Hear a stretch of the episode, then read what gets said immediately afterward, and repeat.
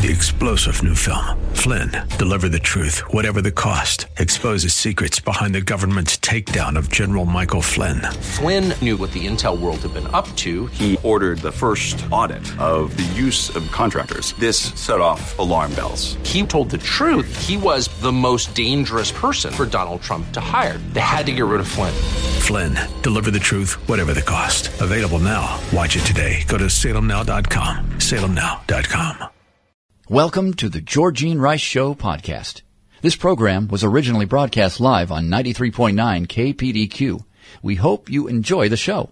Well, good afternoon and welcome to the Tuesday edition of the Georgene Rice Show. Eight minutes after four o'clock is our time. James Blend is producing today's program. Clark Hilton is engineering. Today, in the first hour, we're going to talk with Nate Pyle. He is the author of More Than You Can Handle When Life's Overwhelming Pain Meets God's Overwhelming Grace. What a tremendous formula that is. We'll talk with Nate Pyle about that. By the way, he is a pastor. And in the five o'clock hour, we're going to talk with Tom Jipping. He is the deputy director of the Edwin Meese III Center for Legal and Judicial Studies. He's also senior legal fellow at the Heritage Foundation. We're going to talk about a bill, the Do No Harm Act, as it's so called, that seeks to uh, dilute the substance of religious freedom and essentially gut the Religious Freedom Restoration Act. He'll be joining us in uh, the five o'clock hour. Taking a look at some of the news stories of the day, Representative Devin Nunes, a Republican out of California, filed a lawsuit against Twitter and some of its users yesterday. $250 million in compensatory damages 350,000 in punitive damages, accusing the social media site of shadow banning conservatives, including himself, to influence the 2018 elections, systematically censor opposing viewpoints, and totally ignoring lawful complaints of repeated abusive behavior. And the congressman says that the lawsuit is the first of many to come. Well, at a campaign event in Ohio yesterday, White House hopeful Beto O'Rourke appeared to punt on the question of third trimester abortions, but endorsed a woman's right to the controversial practice less than a month after Senate Democrats blocked a bill that would have required doctors to provide medical care to newborns amid a swirling infanticide controversy in Virginia. Are you for third trimester abortions? An attendee of the campaign event in Cleveland asked O'Rourke before describing the medical alternatives to such a procedure and disputing the medical necessity of late term abortions. Are you going to protect the lives of third trimester babies? O'Rourke responded, The question is about abortion and reproductive rights, and my answer to you is that should be a decision the woman makes. I trust her. Well, it also has to do with law and what's permitted under the law. He punted. Well, 2020 presidential candidate Elizabeth Warren insisted on Monday that her disputed claims of Native American heritage, for which she later apologized, had no role in her advancement, uh, the advancement of her career. During a CNN town hall in Jackson, Mississippi, the Massachusetts Democrat was asked how she responded to critics who said her handling of questions about her heritage was tone deaf, offensive, and indicative of a lack of presidential tact. Well, you know, I grew up in Oklahoma. I learned about my family from my family. And based on that, that's just kind of who I am. And I do the, um, uh, I do the best I can with it, the senator responded.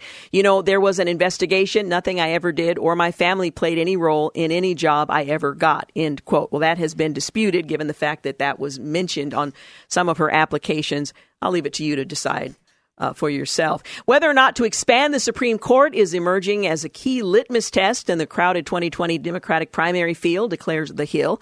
Once dismissed as a fringe idea, reforming the nation's highest court is gaining traction with a growing number of Democratic 2020 candidates. As progressives uh, outside um, uh, groups and high profile officials have vaulted the idea into the national spotlight. There is no constitutional proscription on expanding or shrinking the Supreme Court, but the Democrats' timely political play is solely for the purpose of further empowering the rule of men. Uh, and while we're on the subject of litmus tests, Senator Elizabeth Warren on Monday called for the abolishing of the Electoral College and moving to a national popular vote for presidential elections.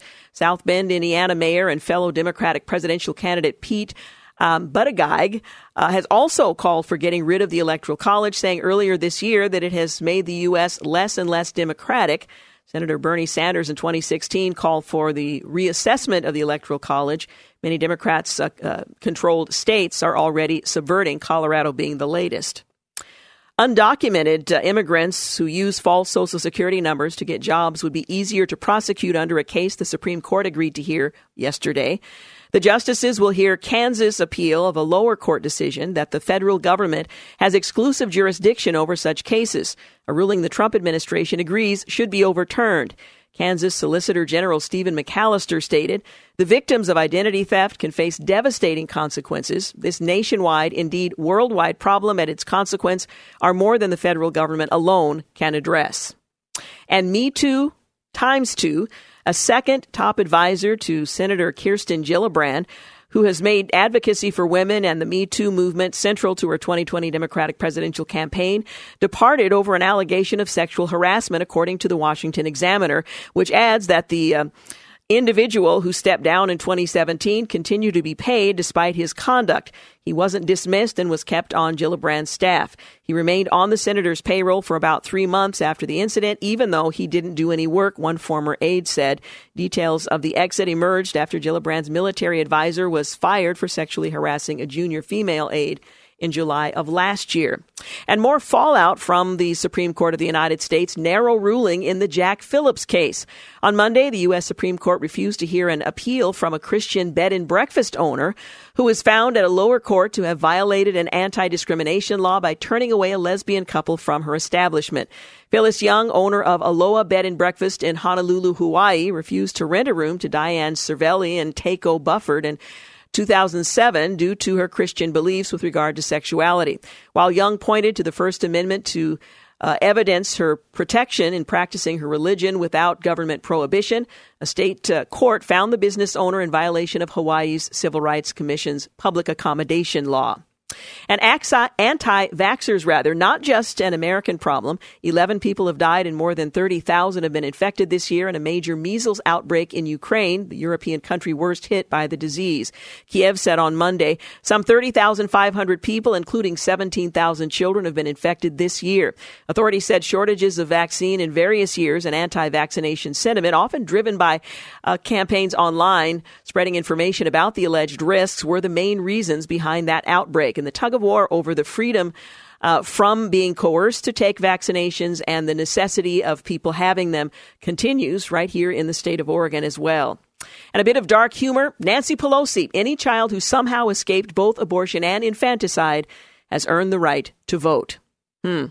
Well, on this day in 2003, President George W. Bush orders the start of war against Iraq because uh, of the time difference. It was early March 20th in Iraq. And on this day in 1993, the Supreme Court Justice Byron uh, White announces plans to retire. His departure would pave the way for Ruth Bader Ginsburg to become the court's first female justice. And on this day in 1987, televangelist Jim Bakker resigns as chairman of the PTL, Praise the Lord Ministry Organization, amid a sex and money scandal involving Jessica Hahn, a former church secretary. You're listening to The Georgene Rice Show. You're listening to The Georgene Rice Show podcast. It's aired on 93.9 KPDQ. We are back 20 minutes after 4 o'clock. You're listening to the Georgene Rice Show. Want to uh, remind you that coming up in our next segment, we're going to talk with Nate Pyle. He is the author of More Than You Can Handle When Life's Overwhelming Pain Meets God's Overcoming Grace. Also in the 5 o'clock hour, we'll talk with uh, Tom Jipping, Deputy Director of the Edwin Meese III Center for Legal and Judicial Studies, also Senior Legal Fellow at the Heritage Foundation. We're going to talk about the Do No Harm Bill, relatively innocuous name, that would seek to dilute the uh, substance of religious uh, freedom. I also want to let you know about an opportunity that's coming up on April the 5th for you to see a movie that reflects an historic event that really has been lost to many of us. I'm talking about the movie The Best of Enemies. It is a true story. It's heartfelt. It's timely. It's an untold story. And I think it really resonates today because we are so fractious, for lack of a better word, in terms of those of us who have strong disagreements around political or cultural issues. This is a story of two individuals who could not have been further apart uh, in terms of their worldview. We're talking about an African American activist, Ann Atwater, and a member of the Ku Klux Klan, C.P. Ellis, who against all odds came together to help initiate change in their community in Durham, North Carolina. It is an inspirational story. It gives you a sense of optimism because today, as we see the nation fractured and groups uh, taking their positions apart from one another, persuasion no longer being the case, you have the opportunity to see uh, the events that took place in the lives of these two individuals that not only changed their relationship to one another in the 1970s, but it changed an entire community. A powerful true story, a black female activist an, a, um, a Ku Klux Klanman who come together not only to resolve an issue in their community, but to forge a friendship as well. Again, we're talking about The Best of Enemies. It's coming to theaters on April the 5th. Taraj, uh, Taraji Henson is starring as well as Sam Rockwell. One of their best performances. You don't want to miss it. Again, in theaters on April the 5th. Want to encourage you to make note of it. The Best of Enemies coming to a theater near you. Well, the unlikely presidential run of Andrew Yang, who is proposing a $1,000 a month freedom dividend to every adult in America, rolled uh, uh, Friday into San Francisco, where some 3,000 supporters listened to the New York tech entrepreneur warn about how artificial intelligence and robotics are taking jobs. Well, the 44 year old son of Taiwanese immigrants who met each other at uh, USC, or rather UC Berkeley, has already surpassed expectations, virtually non existent when he got uh, into the race by inspiring enough donations to qualify for the Democratic primary debate in June. He outlined his idea for guaranteed universal income to a young, exuberant crowd of mostly millennials at an outdoor soccer field lined with food trucks on Mission Bay Boulevard North. He said the idea has not only had wide historical support, including from founding father uh, Thomas Paine, Reverend Martin Luther King Jr., and Nobel Prize winning economist Milton Friedman, but it has already been implemented in Alaska, which uses oil revenue to fund it. Now, that's a bit different from what he's proposing, but nonetheless, uh, he has entered the fray seeking the uh, the Democratic Party nomination. Also, Marianne Williamson is famous in uh, that uh, she is has been something of a spiritual influencer uh, across the country. Uh, on a recent Sunday in a bright, narrow room in Iowa, Williamson, striking and uh, at about 66 years old, made the announcement that she intends to be a part of uh, this uh, fray, Williamson is running for the Democratic nomination for president. She often speaks about spirituality in a way that departs from your average political discourse. She was one of the founders of the New Age movement some years ago. Um, in brief, Brooke Shields, Andre Agassi uh, read Williamson's books. Cher attended her lectures. Steven Tyler has credited her with helping him break uh, an addiction. Bill and Hillary Clinton invited her to Camp David. A line of hers about fearing our own strength more than our own powerlessness is sometimes falsely attributed to Nelson Mandela. It was hers. Anyway, this. Um, uh, New Age um, scion is also entering the fray, seeking the Democratic Party nomination. So the numbers just keep going up. And these are two new names to add to that list. Meanwhile, the Supreme Court uh, handed the Trump administration a victory today in its battle to clamp down on illegal immigration by making it easier to detain immigrants with criminal records. The ruling that federal immigration authorities can detain immigrants awaiting deportation anytime after they've been released from prison on criminal charges represents a victory for the president. In the case before the justices, a group of mostly green card holders argued that unless immigrants were picked uh, picked up immediately after finishing their prison sentence. They should get a hearing uh, to argue for their release while deportation proceedings go forward. But in a 5 4 decision uh, today, the Supreme Court ruled against them, deciding the federal immigration officials can, in fact, detain undocumented immigrants at any time after their release from local or state custody. The court also ruled the government maintains broad discretion to decide who would represent a danger to the community in deciding who to release or who to detain. Also, the Supreme Court yesterday agreed to hear a case challenging a law in Kansas and four other states that abolishes a criminal defendant's ability to plead insanity. At the center of the dispute is a Kansas man named Kraig Kahler who argues his depression was so severe and his mental state was so disturbed when he killed his estranged wife, two of his three kids, and his mother in law in 2009 that he was unable to control his actions. If he had committed his crimes in any of the 46 states or the District of Columbia that recognize an insanity defense, his attorneys argue he would have been able to introduce evidence to show that his mental state caused him to commit the murders. But under Kansas law, a defendant can only show evidence of a mental illness to prove he or she lacked the required intent to commit murder, regardless of whether the mental illness kept them from knowing their actions were wrong. McCollar argued that under the state's law, even someone who knowingly commits murder because they believe the devil told them that uh, uh, to be found guilty.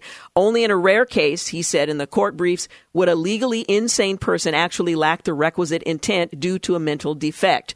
Well, Alaska, Idaho, Montana, and Utah all have the same laws. Kansas, which Kahler argues is unconstitutional under the Eighth Amendment's ban on cruel and unusual pun- punishment, rather, and the Fourteenth Amendment's right to due process. Again, the Supreme Court yesterday agreed to hear that case, challenging the law in Kansas and four other states that abolish a criminal's uh, defendant's ability to plead insanity. And it's um, it's become a hot topic for the 2020 presidential campaign trail. Several Democratic contenders are talking up plans to overhaul the Supreme Court, with some offering proposals to add up to 10 more members. 10 candidates, including Senators uh, Cory Booker, Elizabeth Warren, Kamala Harris, Kirsten uh, Gillibrand have all signed an openness to overhauling the court if they become president. And progressive groups are putting their money behind the message in effort to tap into lingering liberal anger over President Trump's two nominees confirmed to the high court. Uh, Neil Gorsuch was confirmed after former President Barack Obama's choice. Uh, Merrick Garland languished in the Senate without a hearing or a vote during the 2016 election uh, year. Brett Kavanaugh's confirmation process was defined by allegations of sexual misconduct, which riveted the divided nation last year. Both were confirmed mostly along party lines. While the solution, according to many Democrats, well, add more members while changing the rules for who serves and for how long. Now they don't want to change the uh, amend the Constitution because that's too difficult. They're kind of doing an in run around that requirement. Among the proposals are rotating justices on and off the bench from the lower appellate courts and imposing term limits for currently life tenured federal judges. I would like to start exploring a lot of options, Booker said on Monday. Term limits for Supreme Court justices might be one thing. Now, I might be with him if he would consider term limits for those sitting in Congress, but that apparently has not made the, the list thus far. South Bend, Indiana Mayor Pete Buttigieg um, plans uh, has a plan to be a bit more specific. One idea that I think is interesting is you have 15 members, but only 10 of them are appointed in the political fashion. Five of them can only be seated by unanimous agreement of the other 10. Uh, the bottom line is we've got to make some kind of structural form to depoliticize the Supreme Court. Well, there are lots of ways to depoliticize the Supreme Court. I'm not sure any one of those suggestions is the way to go about it, but nonetheless, if that is the goal, um, again, the Constitution, um, without being amended, may not permit the kinds of changes that are being considered. Lots of trial balloons uh, floating around out there. All right, we're going to take a break. Portions of our program today are brought to you by Liberty Coin and Currency. When we return, we're going to switch gears and talk with Nate Pyle. He is a pastor and an author.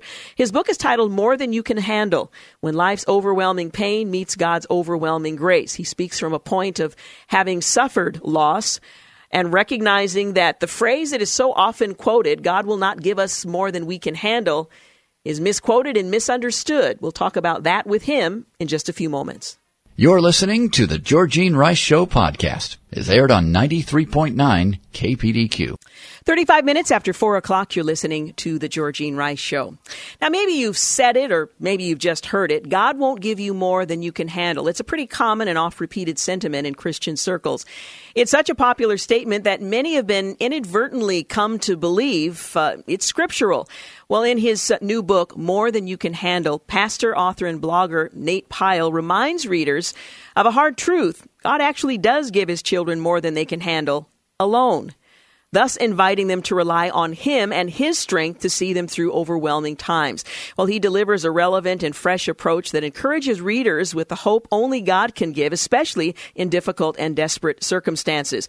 In More Than You Can Handle, he is honest about his own life and the suffering he and his family have encountered. He shows from Scripture that God's people are promised uh, more than they can bear with their own strength, which is a constant and loving invitation for God's children to, to rely rather on Him supernaturally. He's been uh, given more than he can bear alone and learned from it uh, once he stopped pretending that he could, in fact, handle life on his own. And so many of us have uh, had to do the same. Well, Nate Pyle is the husband of Sarah, dad of Luke, Evelyn, and Wesley. He serves as pastor of Christ Community Church in Fishers, Indiana.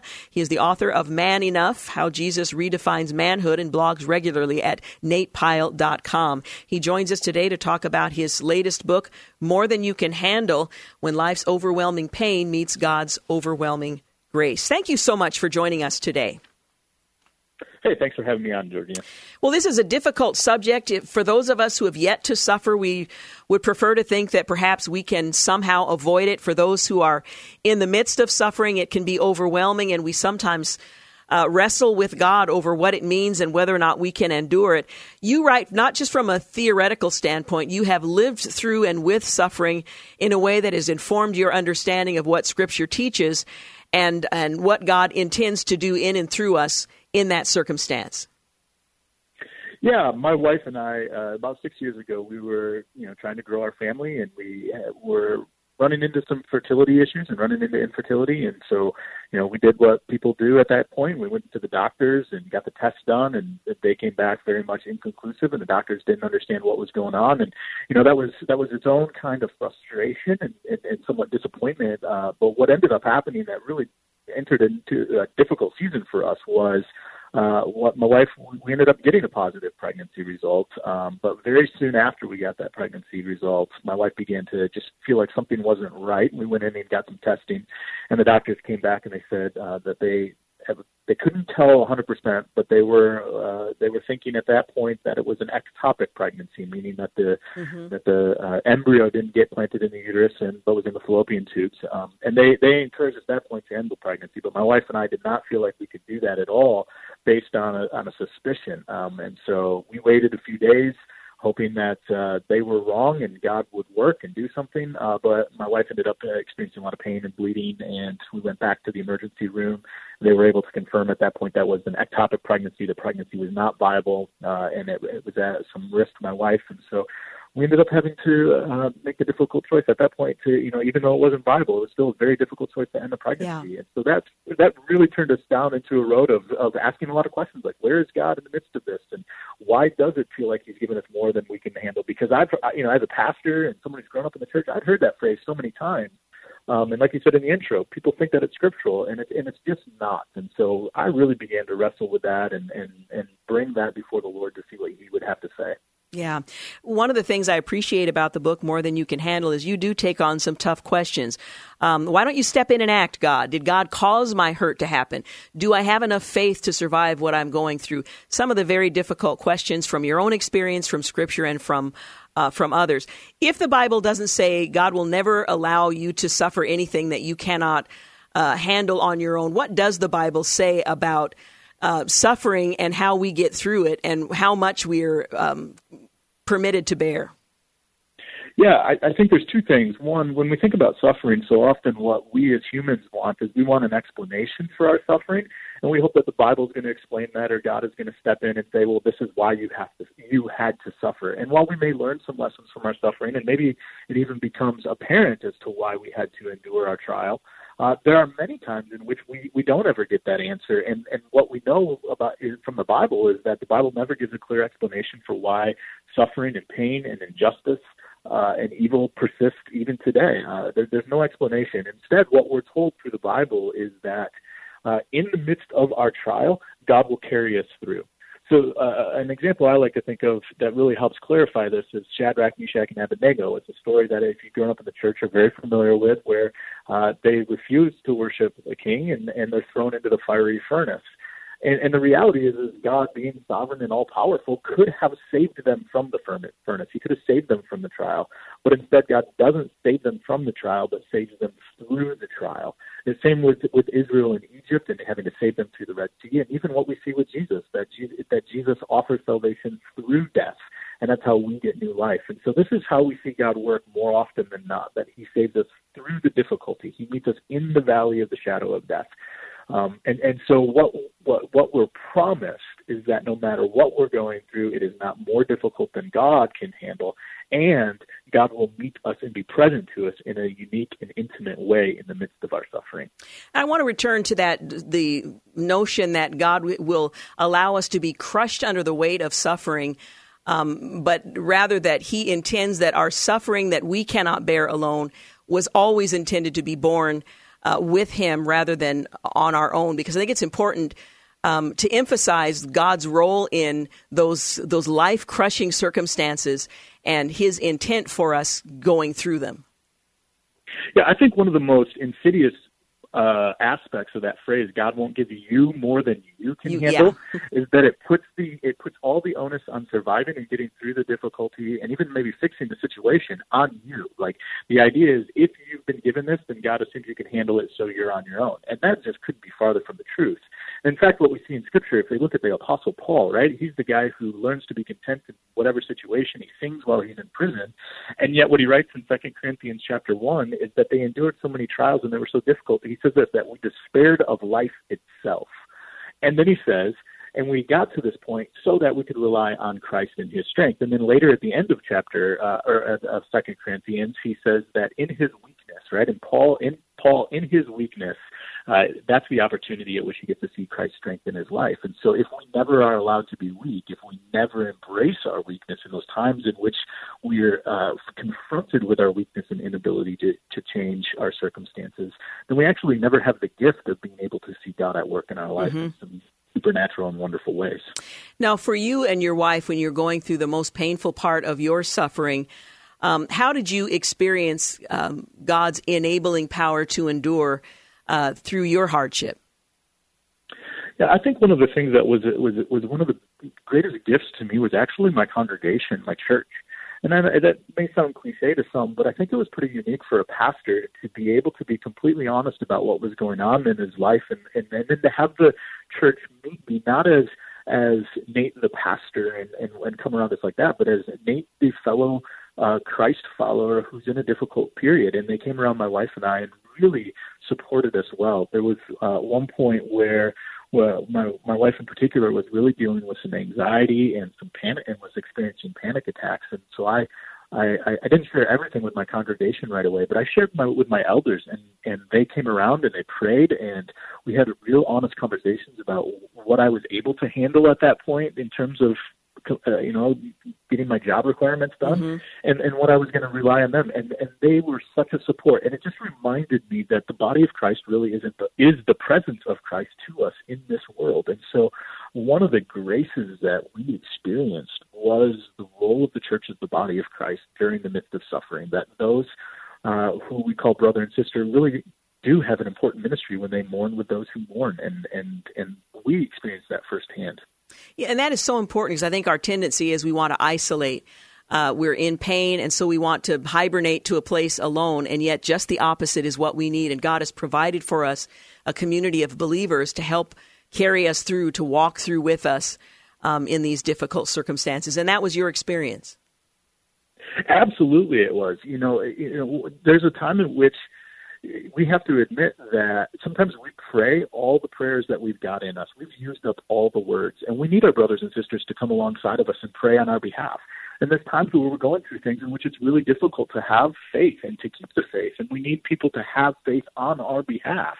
Uh, just as Moses needed uh, Aaron to hold up his arms while Joshua fought in the battle, so we need brothers and sisters to hold us up in the midst of uh, uh our difficulty.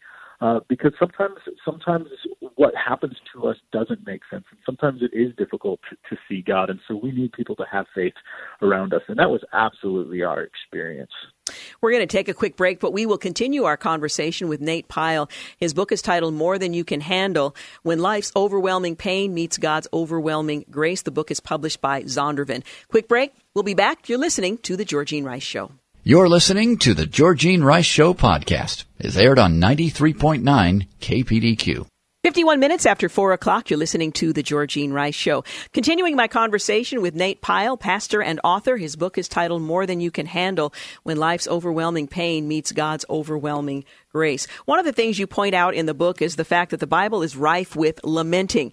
Yet it's something most people don't hear much about in modern society. Can you talk a little bit about uh, lament and why it's important in difficult times and uh, to help us to recognize that it's there, that we shouldn't be surprised by it when we experience it in our, our own life, and that it can help us walk through in a way that uh, is is God honoring and gives us the strength to endure? Yeah, I think lament is so important when we find ourselves in the midst of, of those difficulties. And as you say, it's not something that we talk about much in modern times, but when we look through it with the Bible, we actually see that it's something that was very common. And we can see this most often in the, the Psalms and in the book of Lamentations. We see this in Job and his interaction and conversation with God, primarily before God speaks. Uh, but the, the, the, the ancient practice of lament was simply a, a way of expressing uh, the totality of what you were ex- feeling and experiencing. In a way I like to say this is bringing all of who you are, all of what you're experiencing, all the questions, all the doubts, all the frustrations. And so we see that in the Psalms of, you know, how long, O Lord, or the, you know, have you abandoned me to my enemies as they encircle around me? We see this in Job, which is, this is a line that I just resonated so much as my wife and I were walking through our difficulties uh, in Job chapter, I think it's 30 or 31, but Job says, I stand here and all you do is look at me. As in this, God, you, I, I know who you are. I know that you can see all that is happening and, and you see what's happening to me, but that's all you do. You're not acting on my behalf. And, and so the lament really starts by expressing that, expressing the doubts, expressing the questions, expressing the frustrations that, you know, God has not yet delivered on God's promises. Uh, but then the lament also expresses hope by placing the fulfillment of those promises at the feet of the one who's ultimately responsible for those promises being fulfilled, which is the sovereign God, right? If, if God is sovereign and if God is in the one who's in control, and if God is the, ultimately the only one who can bring us out of our difficulties, uh, then then it's right for us to wait and even hold God responsible for the fulfillment of His promise. And so the lament usually has a turn after it expresses all all of who know, all of who we are and all that we're going through, it expresses that to God. Uh, then it turns and says, And you are God, and I'm waiting for all of who you are, God, to meet me in the midst of this difficulty. And I'm not going to walk away from you. I'm not going to abandon you, but I am going to wait for you to fulfill this promise, trusting that your word is good and you will fulfill it. In More Than You Can Handle, you write about a time that um, prayer was hard for you because you were angry with God. I think sometimes suffering can lead to exhaustion, exasperation, and even anger. Um, what do you do with, with that anger? And is it is there an appropriate anger? Uh, and how would one express that natural outgrowth of the exhaustion of suffering? Yeah, I think you know I think there's a right way and a wrong way to handle our anger, particularly as it relates to God.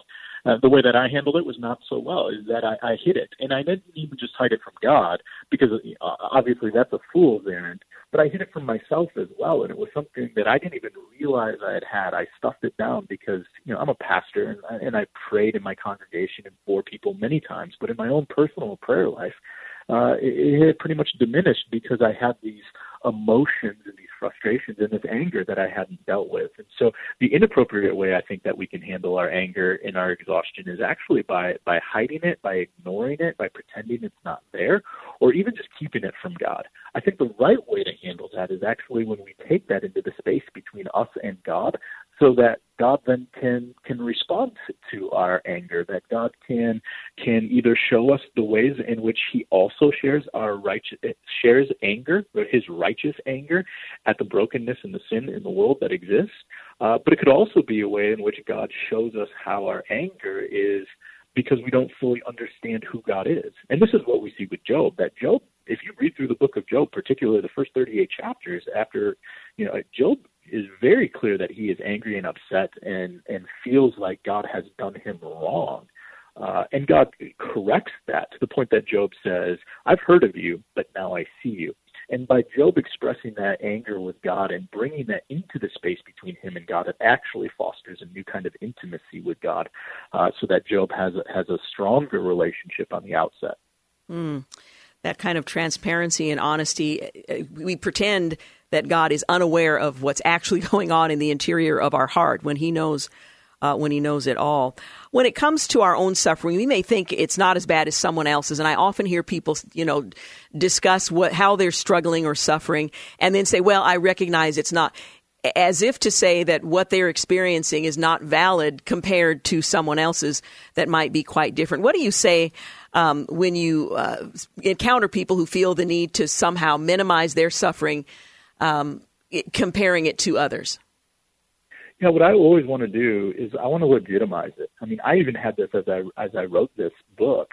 You know, uh, you know, uh, yes, my wife and I suffer, and I want to acknowledge that. But I can also point to multiple, many, many people who have suffered more than we have, or in which we, if we were to play the comparison game, I would lose. And that's the problem with the comparison game is that it, it, it's a game in which the house always wins. There's always someone who has suffered more than you, and and that can cause us to distance ourselves from our own humanity, our own uh, limits that we experience. It, it, it inhibits us from experiencing the goodness and the grace of God as we pull away from the places in which we really need to see God move in our lives. And by distancing ourselves from our humanity and, and limiting the ways in which God can work by not acknowledging just how much we actually are suffering, we actually are distancing ourselves from our fellow humans who, who maybe if we were to play the comparison game might say, you know, they're suffering more, but, but, but we're different from them and losing out on the opportunity to empathize with them and to share comfort with them in the same way that we have been comforted. Uh, so I always want to encourage people, no matter what you're going through, whatever kind of suffering you are, whether you're experiencing, whether it's a, a little amount or a large amount, whether it's emotional or physical, whether it's spiritual or something else, like own that, own that suffering, own that pain, own that disappointment, express it in healthy manners, bring that before God, let God meet you, because in the re- the redeeming part of of of experiencing God's intimacy is that God will often use that to comfort somebody else. Hmm. Now, so many people feel like there is no hope for them. Now, as someone who's been in the same place, what would you say to someone who needs to take the very first step uh, into the hope that only God can offer in the midst of suffering? Yeah, I think I think to be begin with with reminding yourself through the study of Scripture the promises that God has spoken. Read those. Believe that God speaks those promises to you and then begin the process of lament, entering into that prayer life where you express the, the both the frustration and the hope that God will deliver on those promises. I, I think that's the first step, and sometimes that's a huge step. So maybe maybe a smaller step might be expressing those frustrations that you're experiencing with another person and letting others come inside and and, and into your life and to walk alongside of you. I think we, we we have to start with those small and they're not small, but maybe they seem small and they seem insignificant. But those are the first steps that I encourage people to take. Remember the promises that God has spoken, and don't try to carry this burden alone. Yeah, yeah. Were you surprised um, to learn things about your faith as you were writing more than you can handle? I, I really was. I really was. Uh, in fact, I was just having a conversation with my father last night about this and talking about what was it, it was like to you know, three years beyond this season of our life to reflect on it and to see the ways in which I had grown, to see the ways in which my my faith had changed, my understanding of God had changed. Because I'll be completely honest, for much of my life, it had been quite suburban. It was, you know, it was everything looked good, and it was relatively a life of comfort and ease. Um, and, and and in some ways, I thought that that's you know, I, I knew this intellectually wasn't how faith worked. Like faith wasn't something that protected you from the darkness of the world. Uh, but but I think my functional belief kind of was in that place where I believed that faith in Jesus would be sort of like this insurance that pr- protects me from from suffering. Um, and, and what I found is that that's not the case at all. That you know the sun rises on the righteous and the unrighteous, and the tragedy befalls the unrighteous and the righteous. And, and so uh, I, I found rather uh, the God who meets us in the suffering, the God who who knows our suffering, and the God who suffered in Jesus Christ. Mm-hmm. I think one of the things that I've come to love most is the Apostles' Creed. The one thing we know three things about Jesus' life: He's born of the Virgin, He suffered, He died, and He suffered under Pontius Pilate. He suffered just like us. God yeah. came and embraced the whole human experience and suffered with, with us like us. Nate Pyle, thank you so much for joining us. Thank you for having me. Once again, the book is titled More Than More Than You Can Handle, published by Zondervan. News and traffic up next. You're listening to the Georgene Rice Show podcast. It's aired on 93.9 KPDQ. Well, good afternoon and welcome to the second hour of the Georgene Rice Show. Seven minutes after five o'clock is our time. Later this hour, we'll talk with Tom Jipping. He is the Deputy Director of the Edwin Meese III Center for Legal and Judicial Studies. He's also a Senior Legal Fellow at the Heritage Foundation. We're going to talk about a proposed piece of legislation.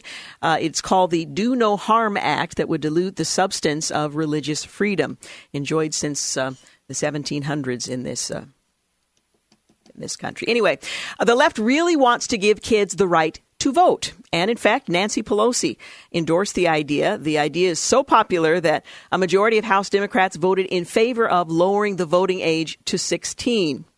16. Well, why would Pelosi and others uh, want to give high school children, hardly known for deep wisdom and sound judgment, a vote? Now, Granted, many adults are not necessarily known for deep wisdom and sound judgment, but it's more likely that they might have some. Anyway, a new poll perhaps demonstrates why. Well, the Harris poll released exclusively by Axios shows that roughly half of young Americans say that they would prefer living in a socialist society. It also reveals that many young Americans think the government should provide free health care, education, and medicine, among many other things. And this is very much in line with a poll released in late 2017 by the Victims of Communism Memorial Fund that found similar support for communism among young people, along with widespread ignorance about what communism is. Most of those surveyed couldn't define communism or socialism for that matter. Many believed, for instance, that President George George W. Bush killed more people than Joseph Stalin, the ruthless Soviet dictator whose regime murdered tens of millions. Now, these are students who presumably have gone through public school. The fact is, socialism attracts widespread support from millennials and members of Generation Z who, at the same time, uh, have little understanding of or about socialism. Now, it's no wonder what uh, groups are desperately trying to find. Um, that they are, in fact, trying to find ways to get children to vote or uh, be used as useful tools for an agenda which now appears to include outright socialism. And while young people embrace at least the word socialism in disproportionately high numbers, Americans as a whole find the term toxic as far as who they'd be willing to vote for. Well, according to a recent NBC Wall Street Journal poll, just 25% of respondents found socialist to be a desirable trait for a presidential candidate. It was among the least liked trait in the entire poll. Perhaps America's older cohorts simply have a better understanding understanding of what socialism is, having lived through the Cold War, faced the existential crisis of the Soviet threat to our country. Well, young people born after the fall of the Berlin Wall have less of a real world example to draw on a uh, in relation to the evil of socialism created uh, for a society that adopts it in total. It's clear that the um, in the debate over socialism, education is where we failed. A generation or generations of young Americans are falling under the impression that socialism, whatever they think it is, will bring more prosperity. History, of course, demonstrates the opposite. The real America is so prosperous, and why it m- remains a place where so many people around the globe aspire to live is because it rejected these ruthlessly collectivist doctrines. Our nation held tightly to the ideas of the rule of law, of private property, and the Constitution, all of which do far more for the common citizen than the doctrines of socialism, which put absolute power in the hands of very few. Yet our education system is failing to transmit those basic ideas to upcoming generations. It's a failure that the country desperately needs to change if we are to remain a free country. And the truth is, that's really a large question. Will we remain a free country? If we don't, it will be by choice but I think out of ignorance. In a recent survey of how Americans perform on a basic citizenship test, most failed and young people fared by far worse. This ties back into the current debate over voting age. It's a good thing that young people participate in politics, develop an instinct for informed citizenship, and take the future of the country seriously. However, we shouldn't um, well, fetishize youth as itself an advantage, especially when it comes with such a disturbing lack of understanding about history and civics. The left has a sort of um, Rousseauian uh, concept of young people as being free from the shackling norms of civilization, as being capable of drawing from wisdom unclouded by the built up prejudice of experience. But the demands of citizenship aren't fulfilled by mere youthful energy. They require an education in civics, an understanding of our institutions, a certain independence of thought and action that's not coerced in the structures, uh, perhaps, of public education informed from one side of the political continu- continuum. At the same time, progressives demand the lowering of the voting age. We increasingly infantilize young Americans who are not really seen as adults until the age of 26, long after most graduate college, uh, most graduate college, rather. From smoking to gun ownership, progressives are stripping the rights and life choices of young adults. Meanwhile, they demand that we put increasing power in the hands of 16 year olds to determine our leaders and our laws. This has things entirely backward. Noah Rothman said in his uh, commentary magazine article At a time when society seems inclined to indulge young people's desire to languish in an extended twilight childhood, it's revealing that voting is the only adult responsibility for which Democrats think children are prepared. When it comes to just about any other condition of maturity, Democrats seem to think the proper course is to exact opposite. So lowering the voting age is both reckless in its ethos to put voting power in the hands of people who are not ready for responsible citizenship, yet also is reduced to a mere palliative. Democracy is expanded as liberty recedes, making democratic participation worth little more than a pat on the back. And while this may seem fine for generations raised in the milieu of the self esteem movement, it's hardly a recipe for strengthening the republic or produce better leaders. Lowering the voting age, which at 18 is already quite low, degrades the positive of democracy in America and turns it into the sad caricature of mob rule that the founders feared. Hmm. Let's do more to create responsible adults and citizens rather than perpetually apply democracy in places where it is unwarranted. Let's work on maturing individuals who have a sense of civil society, understand the structure of our nation before uh, suggesting that the uh, underpinnings be completely destroyed, and then step in and chart the course for the future. Well, Colorado has become the latest state and the first swing state to join a group pledging to elect presidents based on who wins the national popular vote. Again, not amending the Constitution, but sort of doing an end run around the Electoral College. Eleven other states and the District of Columbia have signed on to the National Popular Vote Interstate Compact. It's an agreement that requires those states to select their presidential electors based on who wins the most individual votes nationwide, regardless of which candidate wins in the state. Colorado Governor Jared Polis signed the bill on Friday, bringing the state into the compact. It only goes into effect once states uh, with at least 270 electoral votes, the number needed to win the presidential election, have signed on. And while the addition of Colorado brings the electoral count of states in the uh, compact to 181, reaching 270 points um, before the 2020 election appears unlikely, at least at this point.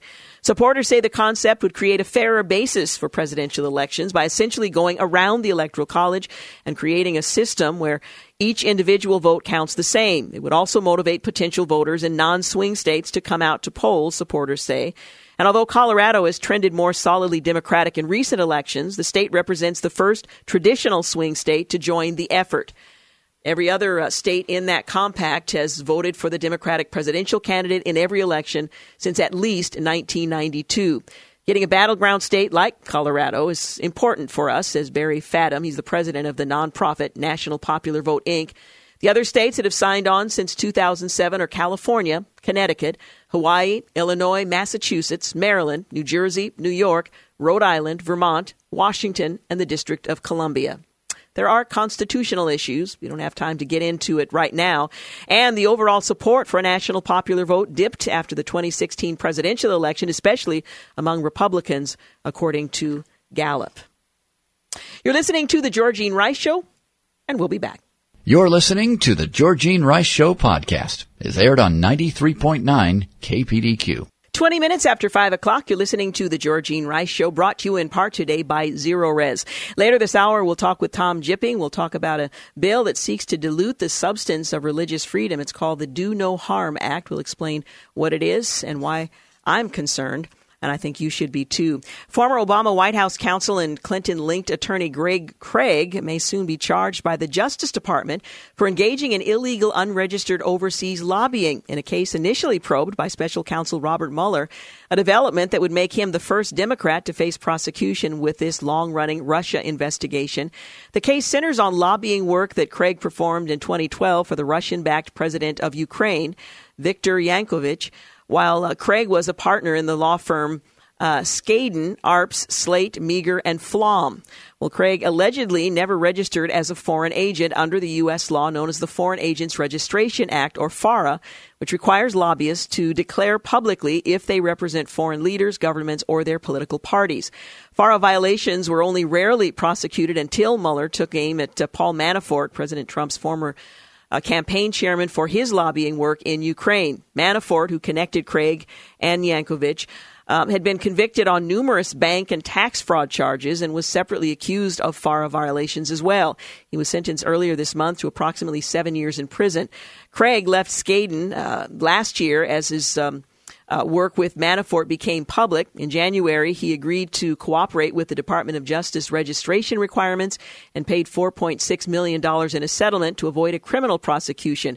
We've learned much from this incident and are taking steps to prevent anything similar from happening again, the firm said in a statement at that time.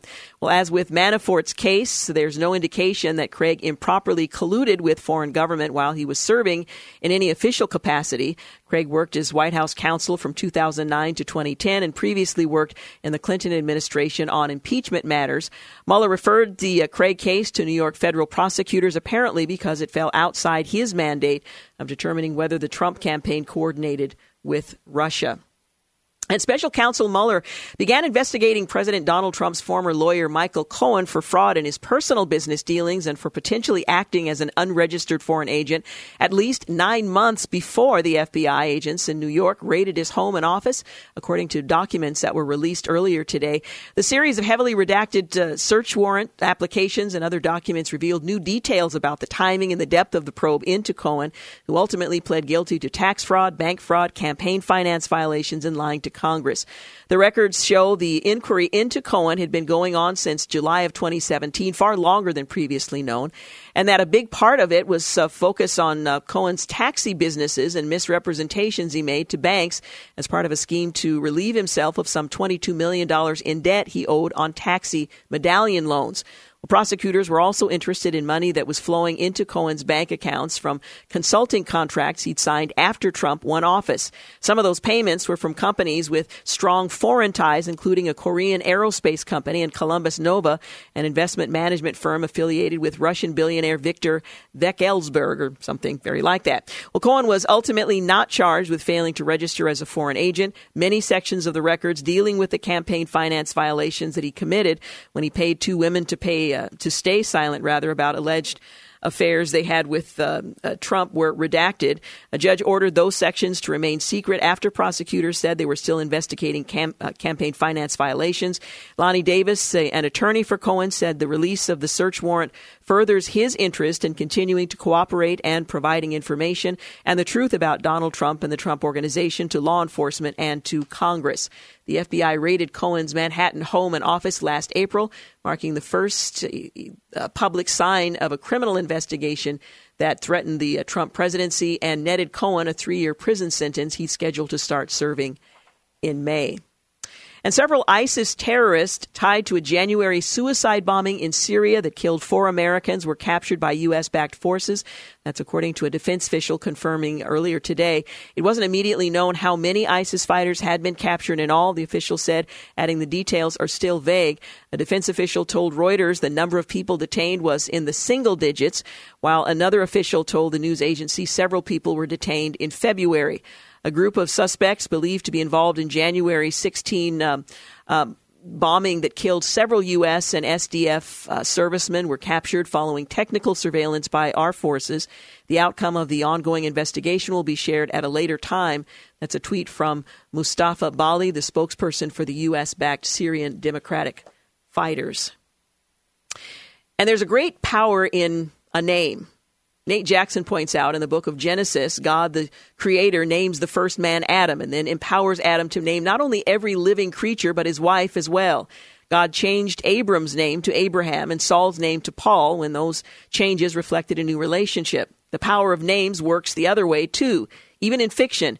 It's why in J.K. Rowling's Harry Potter series, the primary villain is regularly referred to as he who shall not be named. So, what do we make of the um, ubiquity of the names and faces of mass murderers? Well, that was the question when New Zealand Prime Minister Jacinda Ardern, Ardern rather, asserted Tuesday that notoriety was a primary motivator for the fascist psychopath who attacked two mosques last week. He obviously had a range of reasons for committing this atrocious terrorist attack, Ardern said. Lifting his profile was one of them, and that's something that we can absolutely deny him. She added, He is a terrorist, he is a criminal, he is an extremist but he will um, when I speak, be nameless, she continued. And to others, I implore you, speak the names of those who were lost, rather than the name of the man who took them. He may have sought notoriety, but we in New Zealand will give him nothing, not even his name. Bravo to her, I would say. Well, it's a thoughtful sentiment and approach born of research and the, the profiles of these types of assailants. They want attention, says Mary Muscari. She's a forensic nurse and uh, Binghamton University or Binghamton uh, University in New York. After studying numerous such mass shootings, she concludes that's why you see them wanting to have a bigger head count, a bigger body count to try to outdo the last one or to do something that's going to cause more of a rise. Well, American media outlets that depend on eyeballs for advertising revenue dutifully comply, plastering the names and faces of assailants across our TV screens 24 7. Socially awkward and ignored young men commit atrocities and suddenly find the fame they desired. The New Zealand attacker went so far as to broadcast his murderous rampage on Facebook Live. According to the Associated Press, Facebook said it removed 1.5 million versions of the video during the first 24 hours. That's an astounding level of success for a man who craved attention. On the other hand, in order to uh, for justice to be done and even for the public to be informed, names must at times be given. That balance is something we in our humble shop have strived to maintain uh, when covering such events. Name to inform when necessary, but deny notoriety. Unfortunately, the tide is against that trend here. I don't know if you've been following what's happening across the country, but the torrent of water from heavy rainfall spawned by last week's bomb cyclone, as they called it, and snowmelt uh, that led uh, to devastating flooding across several Midwestern states, including swamping a major Air Force base in Nebraska that's key to the nation's nuclear attack response. About one third of um, Offutt Air Force Base, including offices, hangars, nearly 3,000 feet of uh, base's 11,700 foot runway is underwater due to flooding from the Missouri River south of Omaha. Spokesperson from uh, uh, the area tech sergeant Rachel Blake told the Omaha World Herald that 60 buildings, most of the uh, south end of the base, have been damaged, including about 30 that were uh, completely inundated with as much as eight feet of water. Airmen from the 55th Wing have been uh, uh, filling thousands of sandbags in the round the clock effort to fortify facilities, but were forced to give up after filling 235,000 of them and preparing 460 flood barriers. It was a lost cause, and they had to give up. Well, the Midwest is bracing for more unprecedented flooding that was shattered to record high river levels in places all across the uh, Midwest. And uh, we certainly need to remember them and uh, opportunities to help with the recovery, I'm certain, will reveal themselves uh, very shortly. Speaking of which, one homeowner right here in the Portland area whose basement was flooded over the weekend said that he expected the damage to cost about ten to fifteen thousand dollars. The basement was carpeted, had a couch, television, washing machine, dryer. His insurance turned his claim down. Well, most homeowners' insurance don't cover flooding, and it's uncommon for homeowners outside areas prone to flood to carry additional flood insurance. Now, those affected are waiting to see if the city of Portland will pay for the damage. We're talking about the uh, water main that broke in Portland. The city's risk management division handles liability claims. The Water Bureau spokesperson said it's not clear what caused the rupture, but likely it was a combination of old age and pressure due to freezing and thawing at the ground. Uh, this winter. Well, many of the water mains under Portland streets are old, uh, so this could happen to anyone. Registration on or use of um, uh, insurance that might cover that might uh, be worth rethinking, uh, given the age of some of these uh, systems that run through the streets of the city of Portland. 30 minutes after 5 o'clock, you're listening to The Georgene Rice Show. Up next, we'll talk with Tom Jipping, so stay with us. You're listening to The Georgene Rice Show podcast. It's aired on 93.9 KPDQ. Well, good afternoon and welcome back. You're listening to the Georgene Rice Show. In an opinion analysis piece, my next guest writes about an effort to dilute the substance of religious freedom. It is called, or so called, the Do No Harm Act. That, of course, is the maxim from Hippocrates, uh, and it has universal appeal. I mean, who wants to do harm? Well, it's being used to title a bill that would do great harm to one of our most cherished natural rights, and that is religious freedom. Tom Jipping is the deputy director of the Edwin Meese III Center for Legal and Judicial Studies and Senior Legal Fellow at the Heritage Foundation. Thank you so much for joining us today. Well, thanks for having me. Well, what an innocuous title, Do No Harm. Who could be opposed to that? And yet, uh, this uh, so called act uh, would do just that. As you point out in your headline, it would dilute the substance of religious freedom. Perhaps we can begin by talking about. Uh, religious freedom, the the Religious Freedom Restoration Act, and where this bill is coming from. Sure. The, the religious freedom, of course, uh, is central to the establishment and the character of, of the United States. Uh, there were laws in the colonies long before the United States was even born protecting not just the freedom of belief, not just the freedom to worship, but the free exercise of religion. Uh, the, the meaning of religious freedom has been much broader and more comprehensive in the United States than it is most other places around the world. And the Religious Freedom Restoration Act, which was passed in 1993, is a law that, that responds to that understanding of religious freedom. It makes it very difficult for the government to undermine the exercise of someone's religion. And it ought to be difficult because that's such a fundamental right.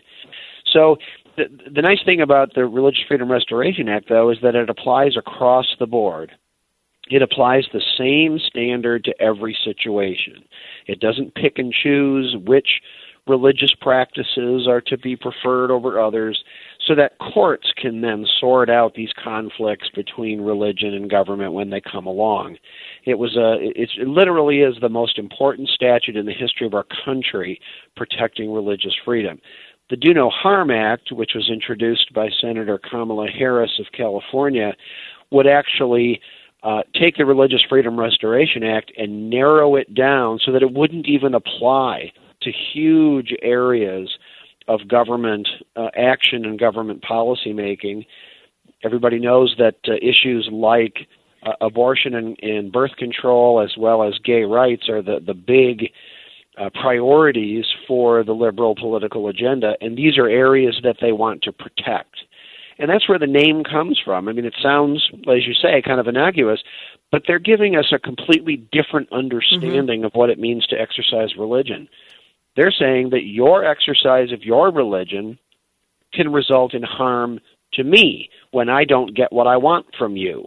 And therefore, to do no harm is to tell you you may exercise your religion the way your freedom might want you to.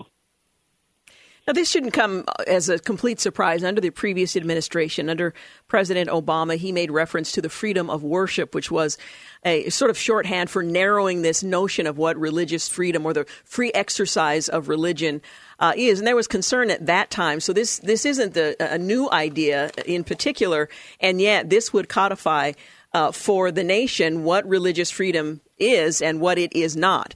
Um, uh, under the law, you point out that um, laws or regulations in many areas would be completely exempt from the re- religious freedom restoration uh, standard, that government could and almost certainly would completely ignore any impact on religious freedom, and that one of those areas involves access to information about or referral for, provision of, or coverage for any health care. Uh, uh, item or service. So this would have a, a sweeping impact on what we have uh, known to be the free exercise of religion in this country. Yeah, your the, the provision that you just mentioned uh, is an important one because this this responds to the Supreme Court's Hobby Lobby decision, where the issue in that case, and that was a case involving the Religious Freedom Restoration Act, uh, that case resulted in a decision that uh, even a corporation can exercise its religion and if the government is going to require a, a religious employer to provide birth control, for example, uh, it, it has to do so only if that's a compelling purpose, the most important justification for what the government wants to do, and it has to do it in a way that's absolutely necessary. That that's how it it really keeps a tight standard on what the government is doing. This would completely change that. This would exempt anything that the government wants to do with regard to anything related to health care or abortion or contraception or birth control. And and then the government could force even religious employers uh, to provide anything that the government tells them to provide. And religious employers wouldn't even have an argument. They couldn't even go into court to to argue that this violates my religious belief and and I have a right to practice my religion. It completely turns the tables on the understanding of religious freedom that we've had in our country. So there would be no standing to argue in favor of what had traditionally been the understanding of religious freedom in this country.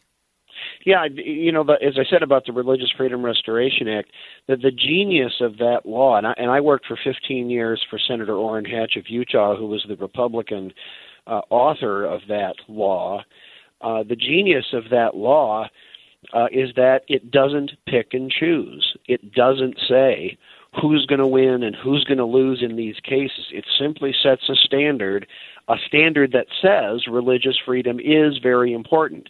And, and the Religious Freedom Restoration Act said that all government laws and regulations in the future have to take that into account. It requires that government be mindful of the impact of what it's doing on religious freedom.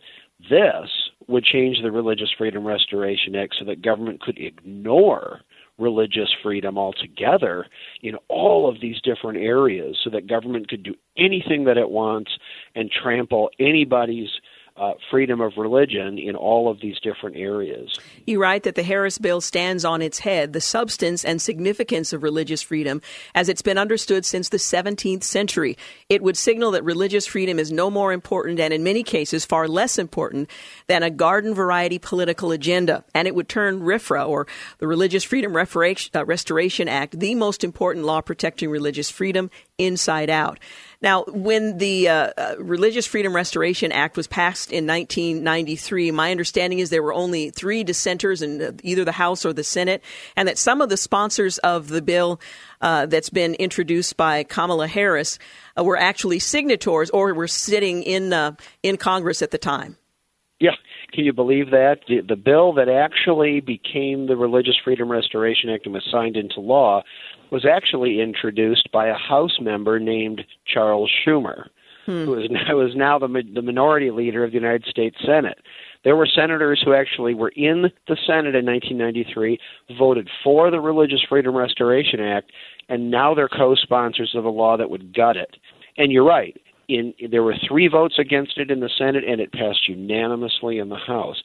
That's how broad and significant the principle is uh, behind this law, and, and we're we're in a completely different arena today where religious freedom is no longer a fundamental natural right.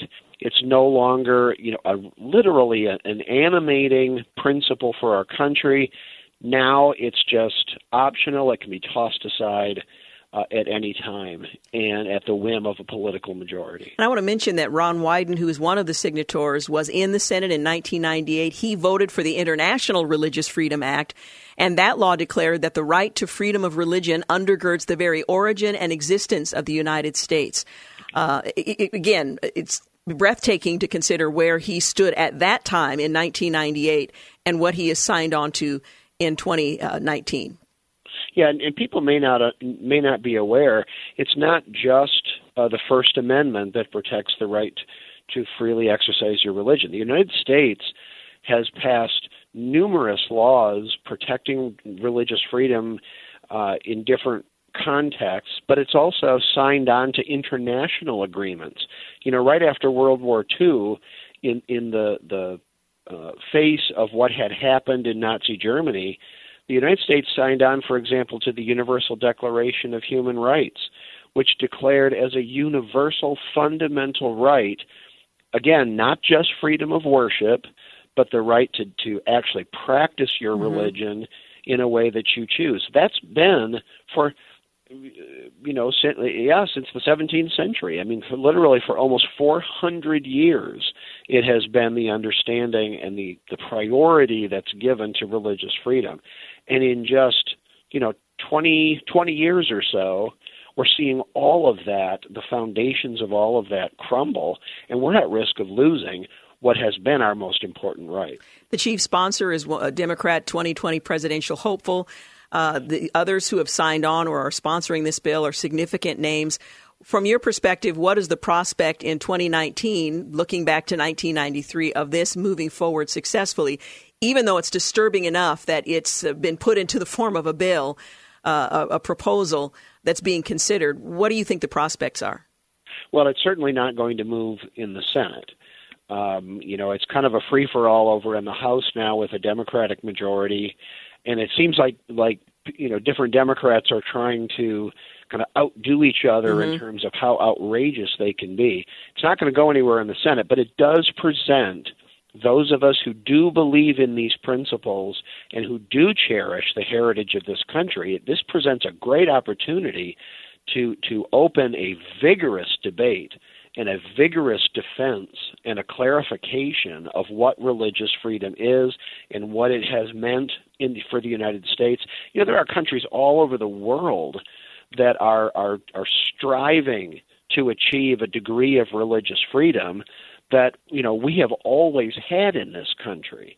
Uh, they're they're trying to to shake off oppression, and they know that the freedom of religion is is you know critical to the dignity of human beings. And to and here in the United States, where we've been blessed with that for so long, it's like our leaders are just treating it as it's just this optional, insignificant little thing, and we have an opportunity to to confront that and hopefully to change it. Yes, absolutely. Well, I appreciate your uh, your writing about it for talking with us here today, and we certainly will continue that conversation and to vigorously follow this uh, this piece of legislation. Tom Jipping, thank you so much. Thanks for having me. Again, Tom Jipping is Deputy Director of the Edwin Meese III Center for Legal and Judicial Studies, Senior Legal Fellow at the Heritage Foundation. You're listening to The Georgene Rice Show. We'll be back in a moment to wrap things up. You're listening to The Georgene Rice Show podcast. It's aired on 93.9 KPDQ. Hey, we're back. You're listening to the final segment of the Georgene Rice Show. Just thinking back to the 17th century, what a luxury we have had in which the country has embraced universally, essentially, that the free exercise of religious, religious freedom is a value, a virtue that underpins every other value in this country but it may not hold. And that is the challenge for the 21st century believer who has the opportunity to influence the course of the nation.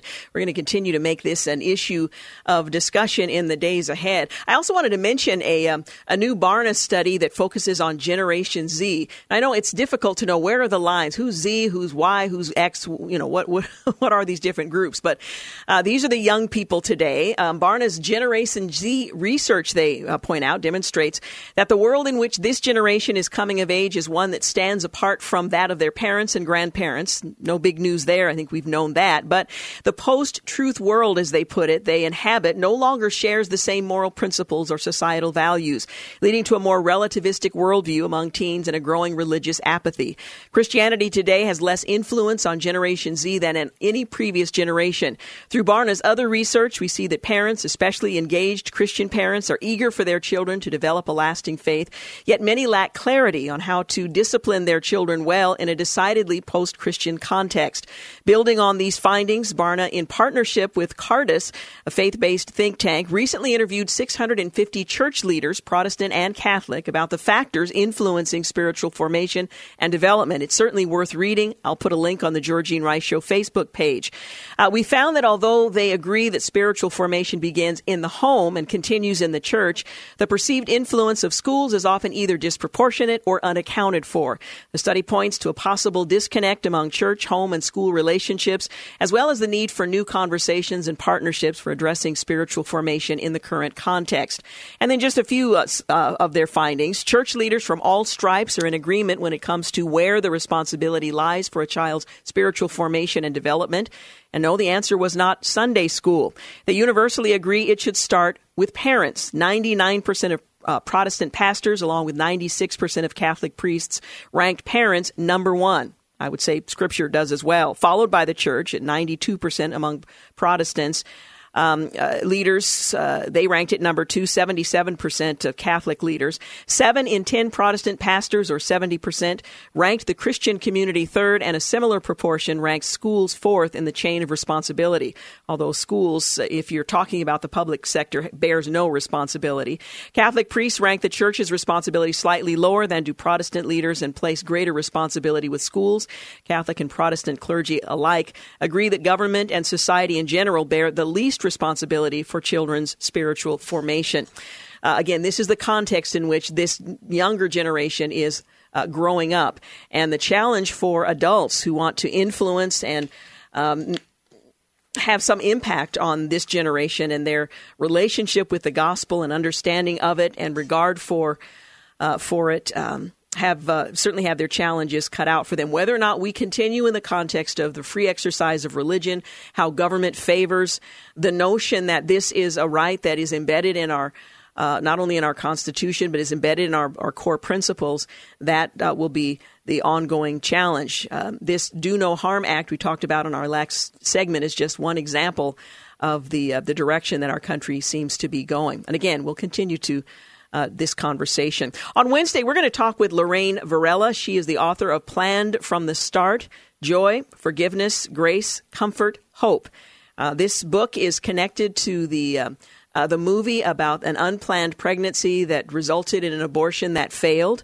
Uh, and we'll talk with uh, Lorraine about how, although her life was not planned by her parents, there was a plan for her. She'll be joining us on Wednesday. It's part of the uh, Romans 828 Redemption Press project. And on Thursday, um, we're working on some things. In fact, James we need to talk about that. And on Friday, of course, we're going to lighten things up. Uh, tomorrow, by the way, is the first day of spring, and it looks like we're going to have spring like weather that we'll all enjoy as a consequence. But anyway, the later part of the week, uh, we will certainly lighten up, and my. Um, my plan is that we'll do that for both hours of the show, and I think James might be joining me in studio for that as well. So that's kind of what's happening for the remainder of this week. Want to thank James Blend for producing today's program, Clark Hilton for engineering, and thank you for making the Georgene Rice Show part of your day. Once again, uh, you can uh, access the two articles that I mentioned in these last two segments on the Georgene Rice Show Facebook page, so do check that out. Have a great night. Thanks for listening to the Georgene Rice Show podcast. If you'd like to download a podcast of the show or would like more information on today's guests, please visit the show at kpdq.com or on Facebook. Follow the show on Twitter at grice show and like us on Facebook. And join us live every weekday at 4 for more critical thinking for critical times on 93.9 KPDQ. Three star general Michael J. Flynn, head of the Pentagon Intelligence Agency, knew all the government's dirty secrets. He was one of the most respected generals in the military. Flynn knew what the intel world had been up to, he understood its funding. He ordered the first audit of the use of contractors. This set off alarm bells.